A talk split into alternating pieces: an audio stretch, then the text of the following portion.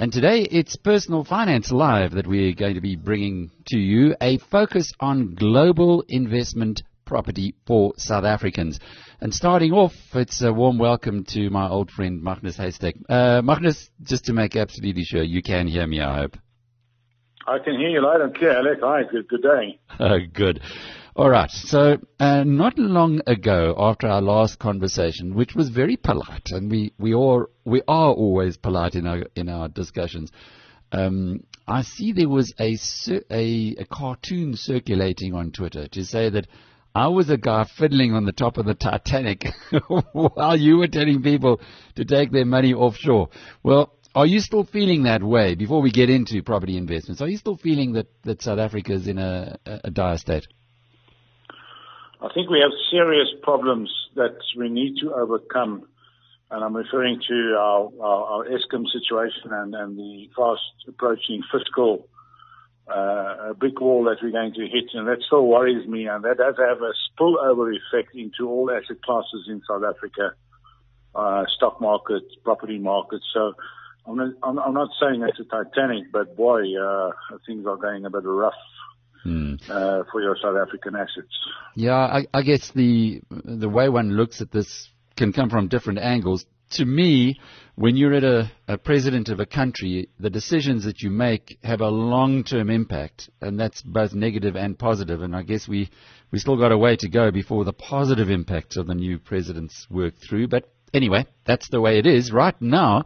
South Africans are looking to diversify their portfolios, and uh, rationally so. Uh, internationally, though, property. Uh, uh, clearly, you've been looking for a long time at various uh, uh, global investments. You've been recommending, rightly, that your clients get their money offshore. Are you? Does the class of property appeal to you? Well, you know, global residential property is, of course, a very attractive and an emotional type of investment. A lot of people like the fact that they have some bricks and mortar in another part of the world, whether it's in Portugal or the UK or Mauritius or whatever the case might be. So, and that's a trend worldwide. There's a great number of people who live in one country and, and, and like and, and also to diversify. They buy property in a second country and the wealthier you become, the more attractive that becomes. And it makes a lot of sense. So South Africans have been buying property offshore for the last 15 years, I would say, ever since exchange controls have been relaxed and people can take money offshore. And they've been buying in, uh, particularly in the UK, but also New Zealand, Australia, Portugal, Malta, and now recently also Mauritius. So yes, it's a, it's, it's a very nice to have sometimes not such a great investment that does surprise people when I say that, but it's a nice to have, Alec. Yeah, I, I suppose there's also that, uh, that, that sense of uh, having a bit of a something concrete, bricks and mortar. You can feel it, you can see it, it's there. It's not a, it's not a, uh, a dematerialized share certificate. You know, you summarize it absolutely spot on. There's a big difference between seeing that little cottage overlooking the Indian Ocean and the emotionality that comes with it, as opposed to one sheet of paper that says you've got five million dollars invested all around the world. There is a difference, and uh, and and people do fall for that uh, emotional aspect of property. So, when a client comes to you and says, "I want to have a property investment outside of South Africa," how do you deal with that? Well, first of all, you can ask you can ask the question why. Um, is it a just to diversify your property portfolio, or is it uh, you're buying as an investment, or are you buying it, especially in recent times, people are buying property in order to get residency and or a passport in another part of the world. So that's been a big, big driver. So you've got to ask those questions why. Sometimes people hear things at the braai or the local golf club that they must buy flats in Berlin or condos in, in Portugal. I actually don't know why they're buying because they're just buying because everybody else is buying. So you need to answer that question for yourself. Why am I buying something? Is it just because you've got surplus cash and you like to spend some time overseas, perhaps uh, a country where you where you or your forefathers came from, and you understand the language and the culture? It's a lot of reasons, Alec. It's, it's, it's quite amazing how, uh, but lately a lot of people are saying, or I need to buy a residency in another part of the world. Mm. Uh, we've had a few questions in our uh, BizNews Interactive channel. We've got a, a special channel there, uh, Magnus, just for the the premium uh, the premium guys on BizNews, so they can ask the questions as we're going along. And there was one, I don't know how close you are to it, um, a company called Capco. Do you remember Donald Gordon?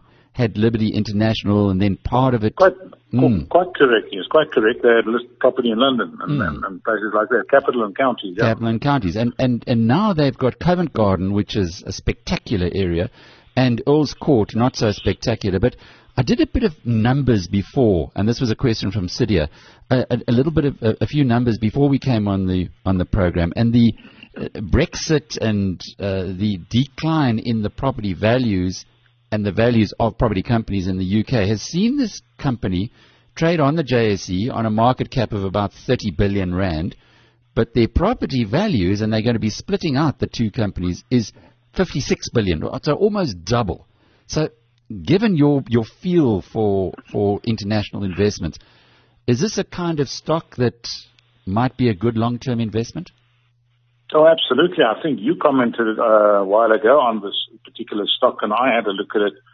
That, that of course, is a, is a, is a listed property stock, which uh, I think that depending on how Brexit goes, you could be buying very good quality uh, international properties in, in London at a very, very good price. You know, I'm watching the Brexit situation very carefully, but I think markets tend to overreact either up or down, especially with the pound at like 27 month lows, it might be just a fantastic opportunity to buy very cheap UK assets like uh, Covent Gardens in the next three months or so. So yeah, I like mm. that. It, it's it's interesting because if you if you were offered a property in Covent Garden today at half price, I'm sure you'd jump at it. But because Absolutely, it's listed, yeah, because it's listed. Because your it, comments, mm. I've been I've been looking at that, and and yes, I'm I'm I'm keeping my powder dry and uh, might might be looking at something like that, Alex. Yeah, and especially if you can buy it in uh, on the JSE, so you don't really have to waste any precious hard currency.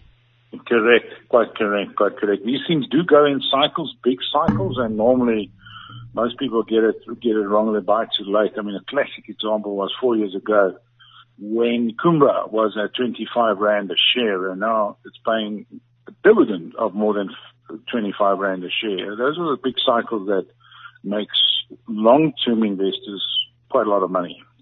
And from a long-term perspective, given that long-term South Africa surely has to get better, uh, are you still um, a proponent of investing into the offshore arena?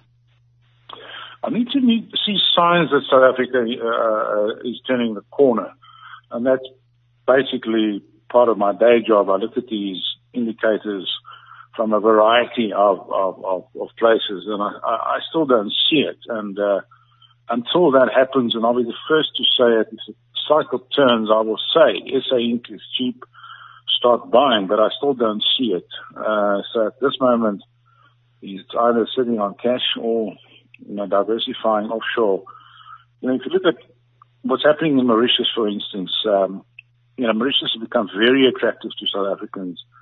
Get residency for five hundred thousand dollars, and or now you can even just lease a property to get uh, residency, and it's against the um, what's happening in the United States, where the EB5 Golden Visa program have just increased the price substantially to nine hundred thousand dollars. So Mauritius has become very cheap in order to get your residency and or passport. So but there's places like Cyprus, very attractive. You've got Portugal and Spain still the places to go to. But at the end, people look at price and practicality of buying second second uh, uh, properties or, or, or, residencies. They, they also look at the weather. and I, I, I wanted to pose this question to you. It's from Neil McNally, who says, he understands that there's a large number of Brits who are emigrating from the UK over Brexit fears. Is this so, and has it impacted property prices?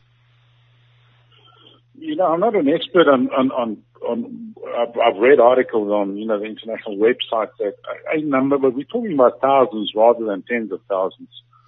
that they've been buying property in France and, and Spain and Portugal. And these things tend to grab the headlines, but I don't think it's such a major impact. I think other issues are impacting the British property property prices. Uh, but talking about the weather, one of my my clients went and bought property in Scotland because he loves the winters in Scotland. well, well, he's. we have a colleague, Jackie Cameron, who lives in Scotland, and we talk every day on our news conference, and he tells us that the weather there is balmy when it gets to 22 degrees. So this client of yours must have a, a, a, a love for very cold weather. Indeed, he has. I, you know, I said to him, "Why don't you buy him the sunny part?" He says he hates the sun. He, he, doesn't like going into the sun. Doesn't play golf because he's got a sensitive skin, and he loves Scotland. So he's bought himself a place in uh, Edinburgh, and he can't wait to go when it's winter. Amazing. I, I, guess different strokes for different folks yes, as well. Yes, indeed. Yes, indeed. Magnus, you did mention Mauritius. We're going to be talking in a little while about the United States and, and then Portugal with, with other guests on the show. But uh, what about the Mauritian property market? Are South Africans starting to go there, and is it easy enough to make an investment there?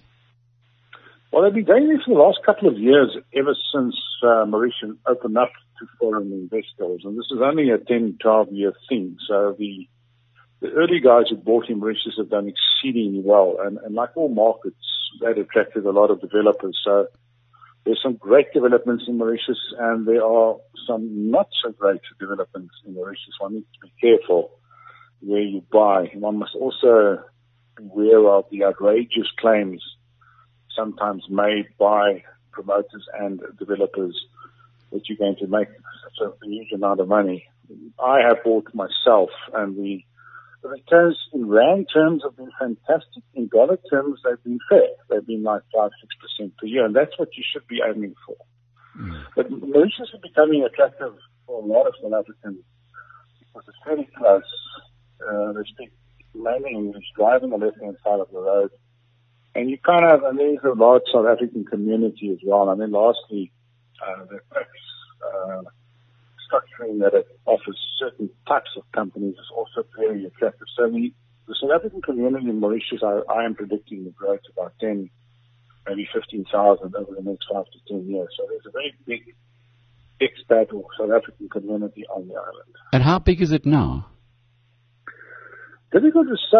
I've been asking that question. I would say it's about three to four thousand. Other people say it's more, but I've kind of just asked one or two of the government officials that I've met there. They reckon there's about three to four thousand South Africans who permanently live on the island, mostly uh, Grand Bay or Black River area. They tend to congregate in the Black River area. Hmm. So we tend to have our braais on rugby days and so on in, in the middle of Mauritius. But uh, I would say 4,000 is a good number.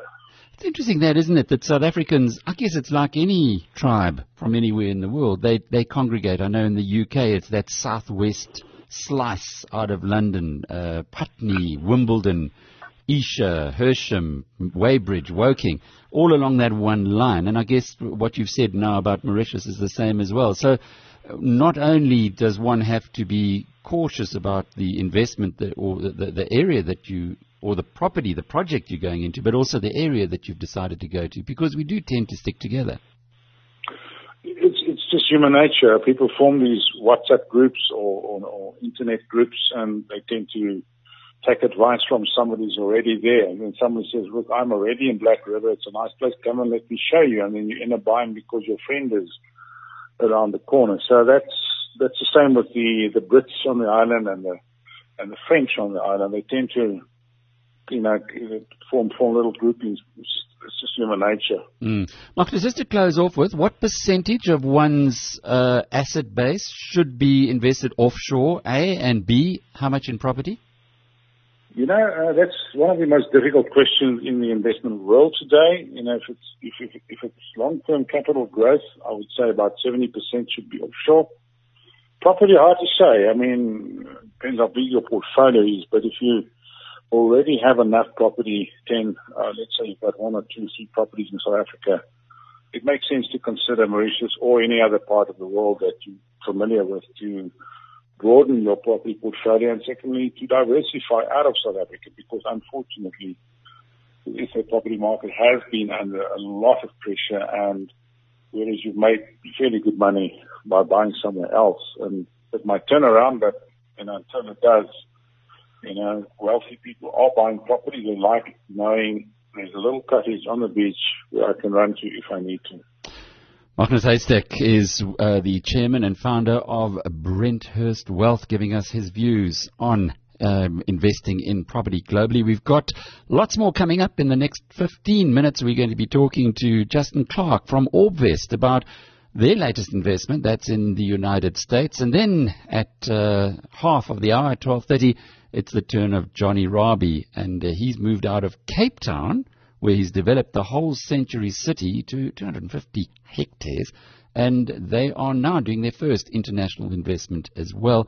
International project. We'll be talking about that and why and and how are people reacting to it.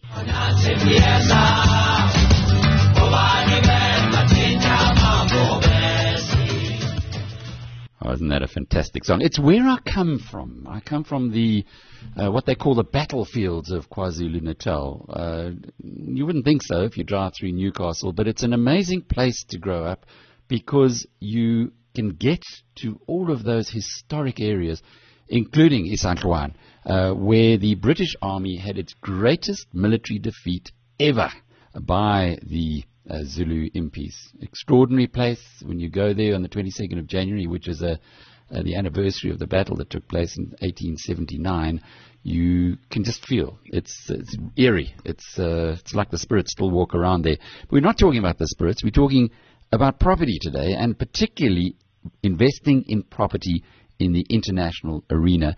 And Justin Clarke is one of the partners at Orbvest. Now, those of you who've been following BizNews uh, over the last recent time will notice that we have been giving a bit of attention to Orbvest for very good reason. It's a group of entrepreneurs who got together, had their own money, decided they wanted to invest offshore, started uh, in the area that they understood in the United States, and now they're on to, well, project number 23. But I don't want to steal too much of Justin's um, thunder. Uh, Justin, from from from the information you sent me in preparation for this discussion, you said that last month, uh, and we spoke about this last month with your colleagues, you closed off your uh, what is called Glenridge Medical 22. What exactly was that, and, and why did you close it off? Yes, Alec. Uh, thanks for having me on this afternoon. It's um, it's great chatting to you and your and your audience. Um, yeah, you know, I think that uh, you know we have noticed in the beginning. Remember that we did start five years ago. Uh, it took us a long time to close off these investments. It was difficult to establish trust with new investors. And I think that we're getting to that tipping point now where we are listing a, a, a project and then the project actually closes within a very short period of time. So we have a regular following of investors that reinvest, and of course the word is now starting to spread. So the short story is uh, Med uh, 22 was a huge success. We actually listed it yesterday. What that means is that the investors all moved their money, and uh, and then we were able to list the property on the uh, exchange, and then and, and, then the money would then flow through to the uh, to the actual company that does the transaction in the US. So yes, it's happening at at, at uh, fantastic speed at the moment, Alec. And just unpack for those who perhaps didn't follow the story uh, in the past, what exactly do you focus on in the United States? So, uh, yeah, you know, I guess uh, you touched on it earlier on. I think the problem that we were trying to solve is where do you invest in something that is tangible and that is recession resistant? And, uh, you know, I think our biggest concern is, yes, you can go and invest offshore in a fund, but you don't necessarily know what's happening behind the skirt. So what we discovered, and, and I, I, do admit that we do have a, a, a property focus, and my background is uh, very much in property, Alec, um, as are some of my colleagues. But you know, we uh, first of all looked at where in the world, what is the de- default currency, and uh, we decided that the U.S. the U.S. economy is still pumping, and it's an economy that we understand. Then we looked at what category to invest in. And, uh, you know, I think that, uh, there are a number of different opportunities in the States. We know that some of them are under pressure, like retail, real estate. Um, but, uh, this medical thing, we have some IP. My, um, my partner, Uh, Henny Bezuidenhout has been doing it in South Africa many years, as you mentioned, and um, it is very recession resistant. So we decided to, to, to get a hyper focus on this particular category.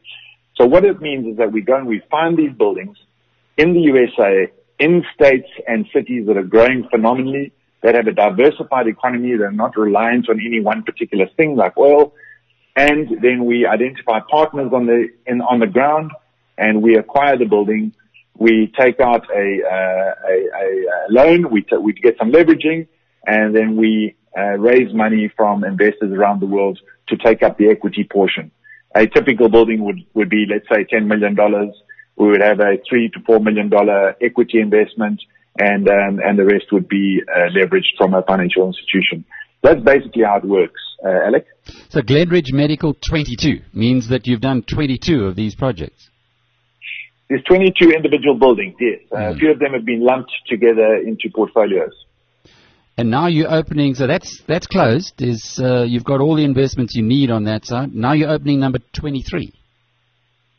Yeah, so as I, as I started off by saying that we are accelerating. 23 is a small building. It's an absolute plum.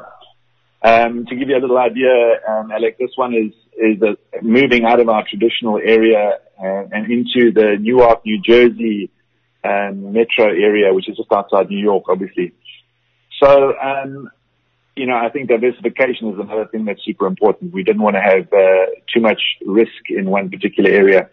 This is a small building. It is 100% tenanted by a pretty much blue chip tenant, which is uh, the um, the Hackensack uh, Meridian Group, which is a massive hospital group. I think it's the biggest hospital group dominant in the tri-state area, and they have a long-term lease.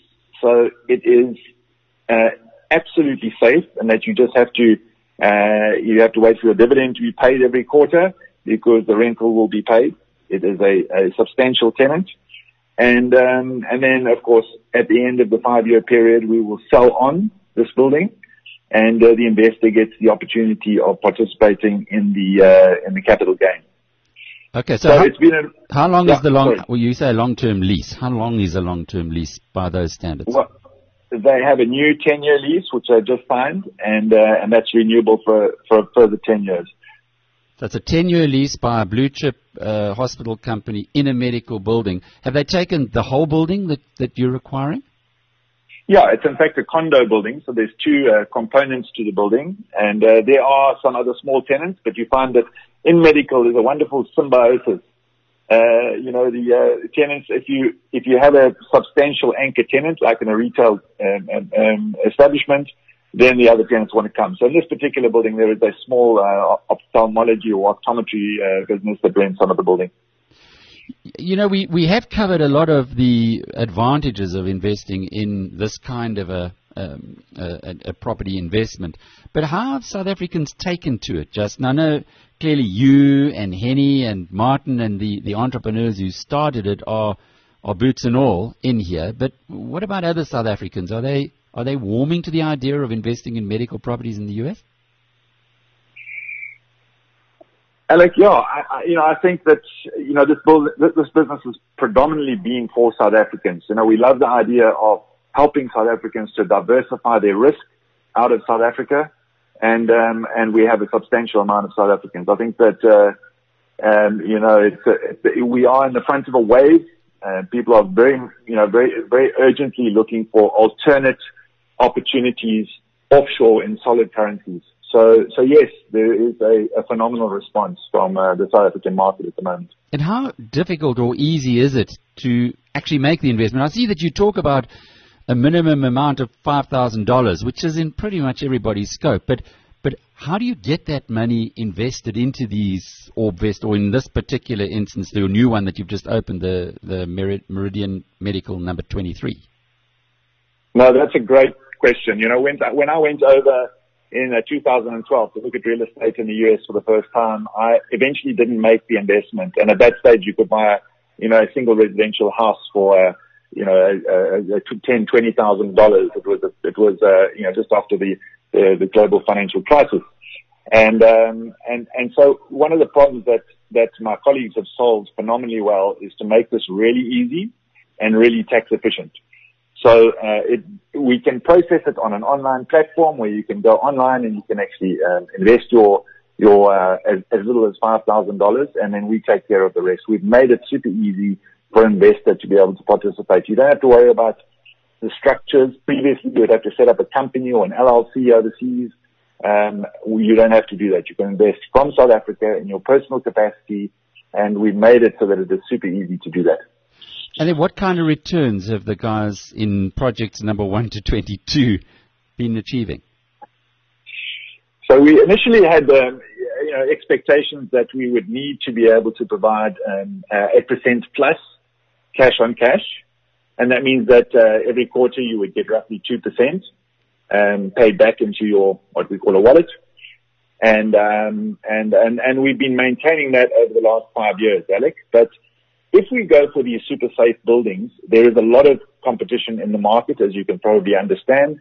Uh, America uh, is awash with capital at the moment, so we're finding it harder and harder to find these buildings. Now, what is interesting is this uh, Meridian, the, the New Jersey property, which we've just listed, was slightly lower than that at 7.7% cash on cash. And we thought there might be a, a, a resistance because it was below eight. And as I say, it has been pretty much uh, fully subscribed in the uh, in the six or seven days that we've had it live. Fully subscribed. How much money were were you? Oh, how how much investable stock was there? So this one, remember, is particularly small. It was only two million dollars of of um, of equity available. So we did expect it to go very fast. And there is a small opportunity because although it is fully subscribed, we have to wait for people to actually move their money. If it's a South African, they have to go via their bank. Sometimes it's a Reserve Bank application. So there is a delay and it's very much a first come, first serve uh, situation. So yeah, there is still, still a small opportunity. Two million dollars of equity. That doesn't sound like a very big building. Have you leveraged it? Have you borrowed to, to support that? Oh yes, absolutely. Um, so yeah, that, this building I think was in the region of uh, sort of eight million investment. Uh, total investment I think was about eight. And um, and remember that we always get the sponsor. Somebody in the US has to sign for the debt. So we have a sponsor um, or a, a, general partner, if you're talking uh, VC, um, who take up obviously sign for the debt, and we require them to have skin in the game. So um, in this case, the the uh, the general partner or the sponsor has put in uh, his own equity to uh, to make up the the difference. So how much has how much equity have your South African investors got, and the sponsor? In other words, how much skin in the game does do they retain? So the South African investors have uh, put in the um, the 2.1 odd million, and then the uh, the, uh, sponsors put in about 1.8. Okay. Okay, so so they do def- definitely have skin in the game, and you say that's pretty close to when is number tw- where's number twenty four? Uh, given that you guys have got big ambitions, you want to get to a yeah, billion dollar. We, we, mm-hmm we're certainly putting some pressure on the acquisitions team to uh, to, find some uh, some really good properties. But I'm pleased to say, Alec, that we have. You know, we've got a, bunch of them. The, difficulty really is getting the timing right. We like to release one, close it, and then move on to the next one. But uh, yeah, there are there are three very exciting opportunities. Uh, one that will come on uh, in mid-August, and um, and and and one actually there'll probably be two mid-August that, that are ready to go. So if I remember correctly, Martin Freeman, your partner, actually lives in the US now, lives in New York, and uh, manages the on-the-ground engagement, negotiations, etc. for your for your group. Yes. So he's yes, Martin. Ma- absolutely, yeah. Ma- Martin and his team. I, I suppose you would you would uh, normally be talking to Martin today, but uh, he is over in Israel. We have a a uh, a big uh, project which is open to institutional investors and uh, they have a lot of interest from a couple of um, Israeli investors. So him, Henny, and uh, Michiel, um, our acquisitions guy, are, are over in Israel at the moment. That's an amazing story, Justin. It's almost like, uh, you know, when I was a, a, young journalist, I remember people telling me, the old timers telling me that they, they gave Anton Rupert money when he first started Rembrandt, or other people saying they put money with Donald Gordon when he started Liberty. Do you think it's going to be something like that? One day people are going to turn around and say, I put money into Orbvest when they were still $200 million uh, in the US. Well, I'd love that to be the case. I think that we have a slightly more humble approach. I mean, we do want to build a, a billion dollar fund and, and, and I think Martin did describe that to you when you interviewed him the last time, Alex. Um, but, uh, no, absolutely. I, you know, I think that if we carry on doing what we're doing at the moment, we are obviously opening up pipes to other countries. I think that's very important. We don't want to be completely reliant on South Africa. And something that we've learned that's super interesting is that, uh, you know, we're not alone. You know, if you think about um, a lot of the countries in South America, and we're getting investment now from Brazil, for example, you know, they have all the same challenges that we have, and they, they need to look for secure places to put their money offshore just to make sure that they, they have diversified the risk. So, uh, yeah, listen, I, certainly, hope that we can, uh, create liberty, but we're aiming a little bit smaller than that. Uh, mm. Well, it's very good chatting with Justin Clarke, and you can be sure we're going to be following the story of Orbvest very closely. Interesting that they've now gone into uh, Israel as well for institutional investors. Just just by way of background, uh, Henny Bezuidenhout, it's very well known in the South African property sector. He's done exactly this, exactly what they're doing now in the US. Find uh, found property investments specialized in the medical field. So he, if you like, comes with, with all of those insights. And then Martin Freeman, who lives in New York, who's the chief executive of Orbvest, and uh, he's the guy who, as Justin said, we'd ordinarily talk to. Uh, he is now in Israel at the moment, putting together something there. Uh, he is the man who started a very well-known company in South Africa called Bayport, which is part of Transaction Capital. So these are successful entrepreneurs. Justin himself uh, started private property, which I think many people will recognize as well. Uh, well, now we're going to be talking to another big name in property in South Africa, another person who's looking internationally, and his name's Johnny Rabie. Uh, stay with us. We'll be with him in the next few minutes. But first, here's a bit of Steve Winwood.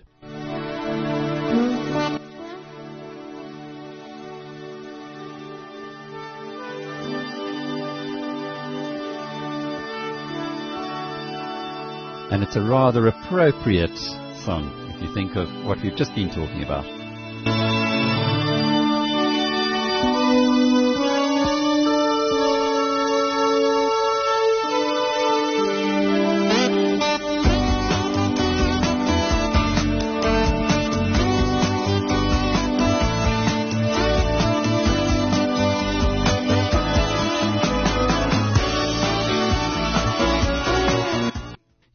Steve Winwood, when you see a chance, take it. And I think that's pretty much what we're talking about today South Africans investing globally. Johnny Rabie joins us now. Johnny, you saw a chance in uh, Century City. 250 hectares. I remember last time we spoke in April, in fact, I was still in the UK at the time, you were saying that of the 1.4 million square meters in bulk, you'd already uh, managed to develop a million square meters. So you still got you still got quite a chunk to go at Century City.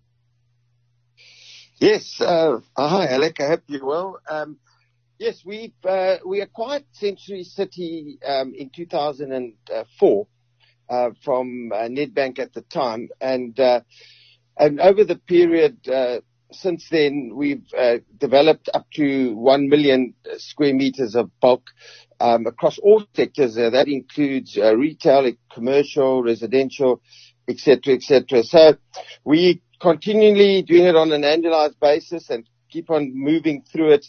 And uh, we're very optimistic about Century. It's been absolutely, absolutely, uh, uh, quite simply put, it's been an outstanding project.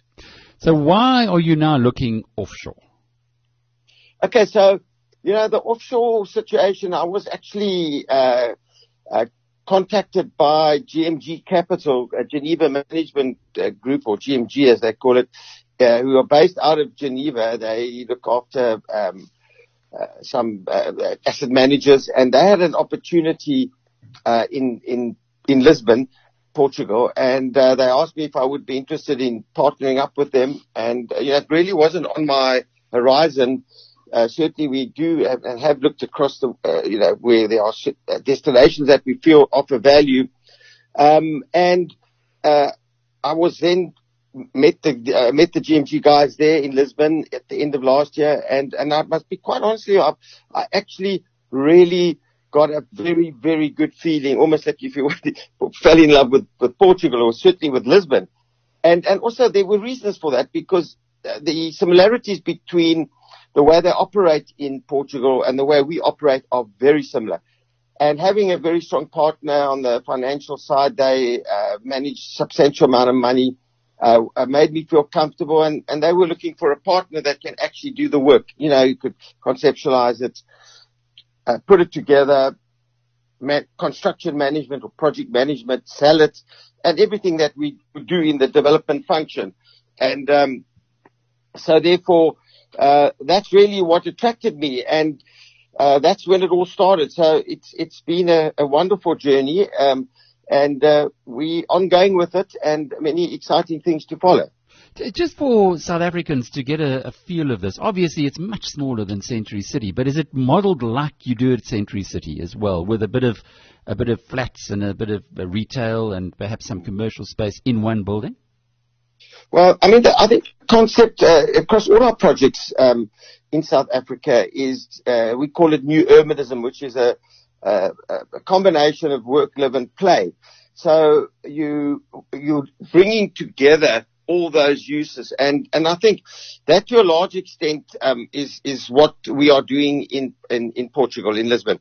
Um, so we do have this particular building is 151 apartments and uh, 2,000 square meters of retail. So you have your coffee shops, your localized retail at the bottom, and then the apartments climb up, and within the apartments are the spas, the gyms, the uh, swimming pools.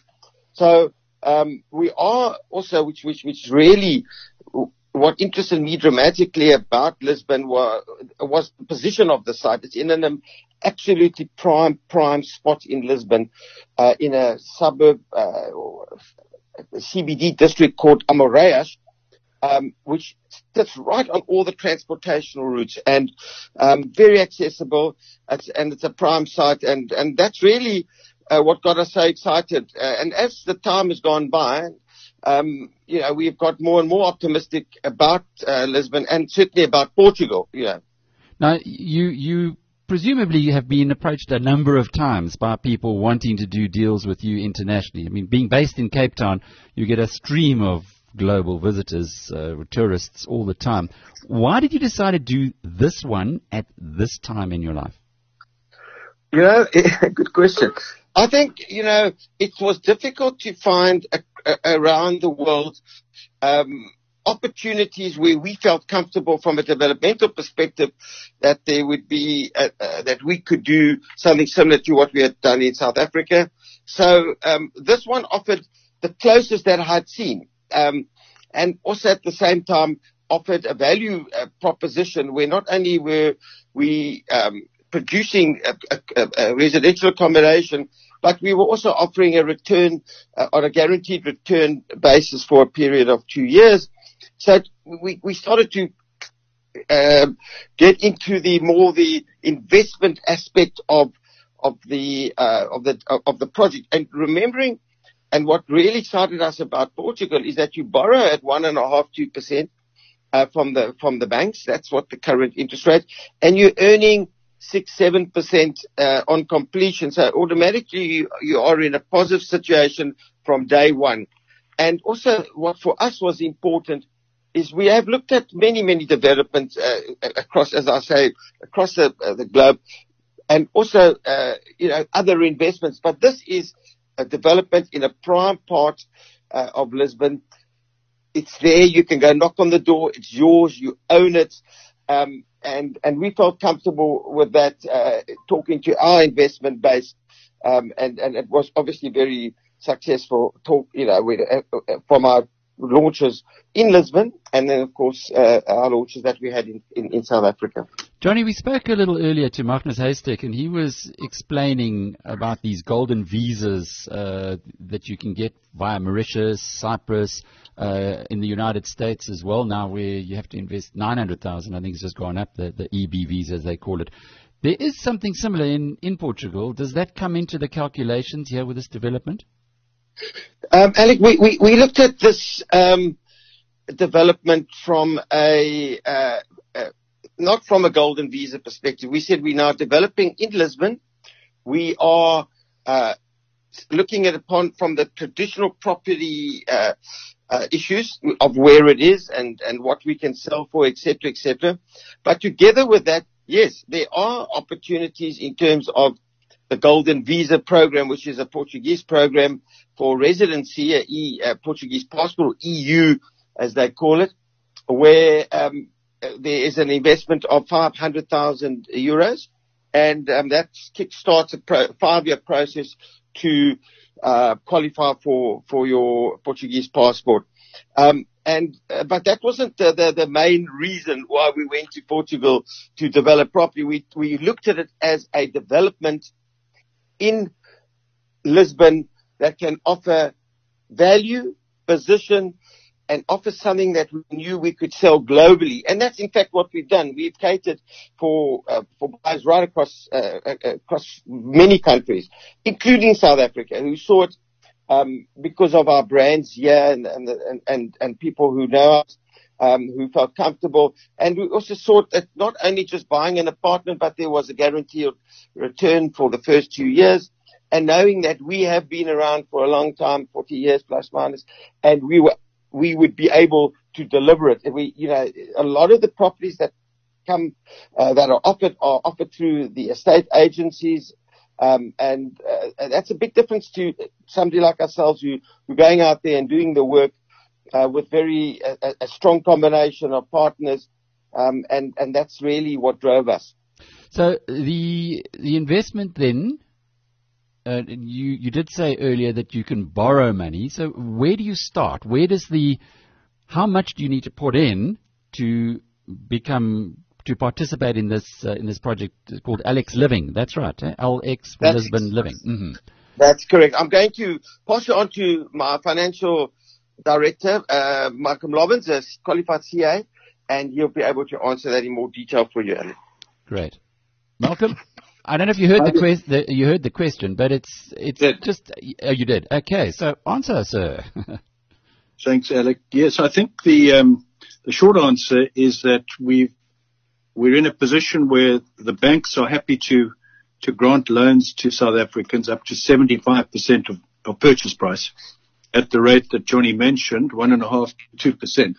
So our entry price when we went to market in the beginning of May, our entry prices were just below 300,000 euro. So if you take 25% of that, call it 75,000 euros times 16, that's the sort of entry level. We've obviously made some great progress, uh, and today we, you know, for an, average unit is around about the five to 600,000 euro mark. So your entry level is, give or take 25% of that. 150,000 euro, call it, um, at at one at 16, 16 rand to the euro. That's the entry level that we're talking about, Alex. So it's around two million, just over two million rand. Am I calculating correctly? You're calculating correctly. So our clients are a mix of folks who've got money offshore and others who are looking to take money offshore for the first time. As you know, there's the discretionary allowance of one million rands per annum, and then there's the um, annual allowance, investment allowance of 10 million. So well within those limits offers the opportunity for people to have an offshore investment and and if they see clear, you know, if they if they wish to to look at the uh, the um, benefits of the visa. Okay, while we've got you, uh, what are the returns that are being projected? I don't know if you, you even can project returns or uh, again, earlier we were talking to Orbvest. They've got a, a, a 10-year lease with a client, so they can pretty accurately project what returns are coming there from the US building. What are the returns here on, on LX Living? Our, our um, departure point is the, the the, uh, income that we're looking to offer our clients, where we, for the first two years, guaranteeing the 4% on the gross purchase price. So if you spend 500,000 euro, you've got a gross annual return of 20,000 euros on the 500. But if you take the leveraged return, in other words, assuming a 25% investment and a 75% loan, you're ending up with returns of, of north of 10%. And after your on costs of, of rates and taxes and levies, north of 8%. So we're looking at an income return on investment, a leverage return of certainly for the first two years, and we would expect that to improve as we go forward of around 8%. And that, that excludes the capital growth on the underlying apartment and of course the currency hedge. We would be, I think we, I'm sure you'd agree, we'd be doing the wrong thing to start to predict where that's going. Um, other than, you know, what really interested us about Portugal and Lisbon specifically is that in a recent survey, uh, PricewaterhouseCoopers identified Lisbon as the number one destination for residential investment in, in all European cities. So it's coming off a, a base which is growing strongly, uh, mainly nurtured by the macro tax environment that applies to Portugal, including uh, wonderful allowances for high net worth people investing in that country, 10 year tax holiday on foreign income in terms of this um, non-resident habitual program. Um, so there are a whole lot of underpinning um, factors which we believe are going to bring about a, a substantial growth in capital asset, but we we're certainly not going to want to make predictions on that on that base. Hmm. Okay, would you hand me back to Johnny because it, it does look like it's an eight percent number that we heard from Orbvest earlier on. Magnus didn't give us any numbers, but I'm sure he would agree with that as well. Eight percent here, round about there. But Johnny, what's the reaction been like? Because when we spoke in April, you were about to have a roadshow talking to people in Johannesburg and in Cape Town have people, have South Africans come to the party? Have they have they been investing in in uh, this project? Um, you know, I think you know one's got to go back a few steps. That we've basically throughout, um, certainly since the early '90s, uh, we've become, uh, and not only ourselves, but others who live in this uh, and develop here, become very astute at pre-selling. In other words, selling off the plan, because that's the way we raise capital here, and banks require certain pre-sale requirements. So therefore, um, at our launches uh, in Cape Town, uh, we had an incredible response. So we had 700 people come to that launch to hear what we had to say, and Johannesburg, three, four hundred and um, and and the professionalism of what we put out there uh, in terms of the detail and in terms of what they can what they're buying, the size, the the specification, etc., is is all out there. It's all on our web pages at LX Living, um, and it can be seen there. Um, the response was enormous, and we have sold uh, to a large amount of South Africans.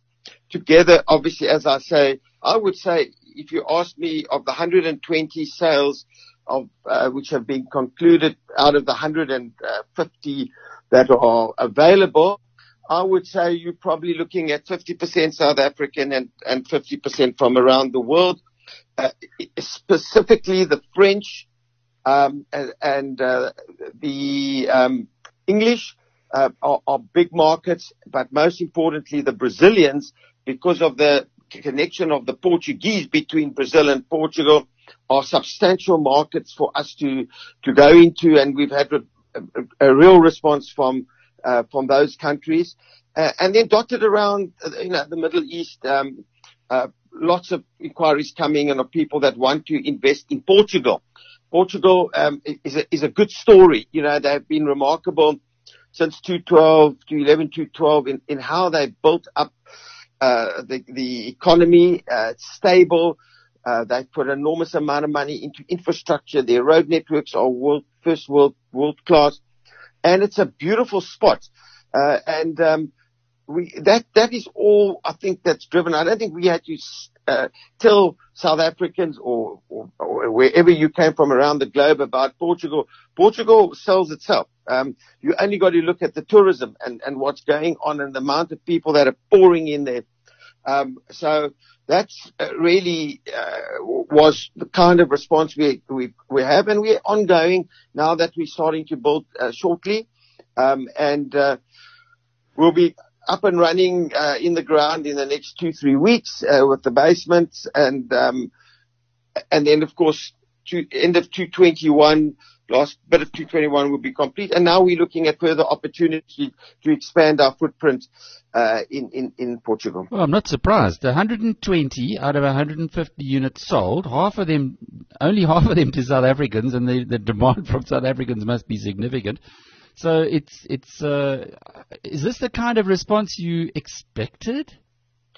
Um, Alec, uh, you know, not really, because you know people from around the world, uh, when they buy, when when uh, they acquire property off the plan, you need to really have a, a good story, and you need to have very uh, uh, partners or players or developers, promoters that have some, have very good track records because you get checked out. You know, they want to know exactly who they're investing with. The South African response is ongoing. Um, and uh, we we you know uh, are very appreciative of, that, and uh, you know we just will keep going and keep delivering quality products of the highest standard and service to to our buyers, um, and uh, you know we're watching it carefully. But as I say, and as Malcolm has uh, has alluded to, uh, through all the research of um, whether it be JLL, the, you know, Jones, uh, Lang, Lavelle Sang, Lang, I should say, and, and of course, um, the other, uh, PricewaterhouseCoopers and, and the, the research that has been done has really proved to us that Portugal is really where we want it to be. It's, it's a, a, a highly regulated society. Uh, and the, and the, the, the way of developing is regulated. It doesn't happen overnight. So you've got to, you really got to know what you're doing. But we're very optimistic, you know, remembering that it sits right in the heart of Europe. It's close to everywhere. Um, it's uh, it's it's two hours to London. It's it's six hours to Boston. You're right in the you know the epicenter of mm. uh, as a location. Um, it, it, it's you know you're on the, the, the you can get onto the the train and you can be in Paris in in five hours. I mean, so uh, this appeals to a lot of people. And um, again, uh, I think it has, and most importantly, 300 days of sunshine out of a year. It's got a great climate, um, and uh, it's a it is really a city that's uh, certainly Lisbon, uh, the Algarve too, and up in the north. Um, they've transformed themselves uh, and really done incredible stuff with fixing up their, you know, fixing up their their cities. Johnny, you're worrying me now by talking like that. Maybe you're going to be going off there, uh, leaving, abandoning uh, Cape Town. Thanks, no, but you've got a lot of work to do at Century City still. yeah, no, I, I am a true South African. That I'm a, a partisan. I'm, I'm, I'm, I'm, i love this place, and I will always, you know, this is where I live. Mm. But this is part of looking at other opportunities uh, with with very uh, powerful part that uh, needed our expertise and it was just an opportunity that I couldn't refuse. Just to close off with, how big is the project, this project? 90 million euros. 90 million euros. So it's yeah. just about done. Uh, well, as, as, you've said, 120 of 150 are sold. Are you looking for other projects now of a similar size, or will you go bigger, given that, that you have handled much bigger than this in Cape Town?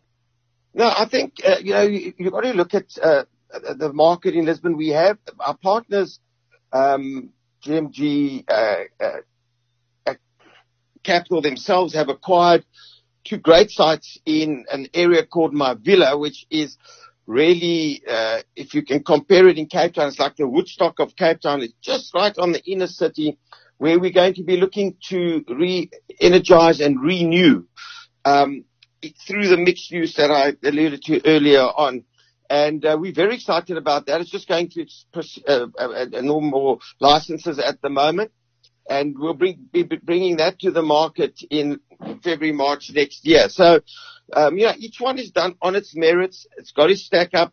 It's got to work, and uh, yeah, we'll take it one step at a time, slowly, slowly, and uh, see how we go. So a little bit like what you did in Woodstock with the developments it, there. Exactly. Mm. Exactly the same, identical. So learning from the Cape experience, going off to another part of the world, applying the, I suppose it's not quite a cookie cutter, but, but that, you know more or less how it should be working and then just adapting to local conditions. Correct. And, and you know, the funny thing is that uh, there's so much, as I said, there's so much similarity between the way we operate and the way uh, they operate in, in, in Portugal. Um, you know, that's right throughout all the professionals, uh, you know, through the architecture, through the engineering.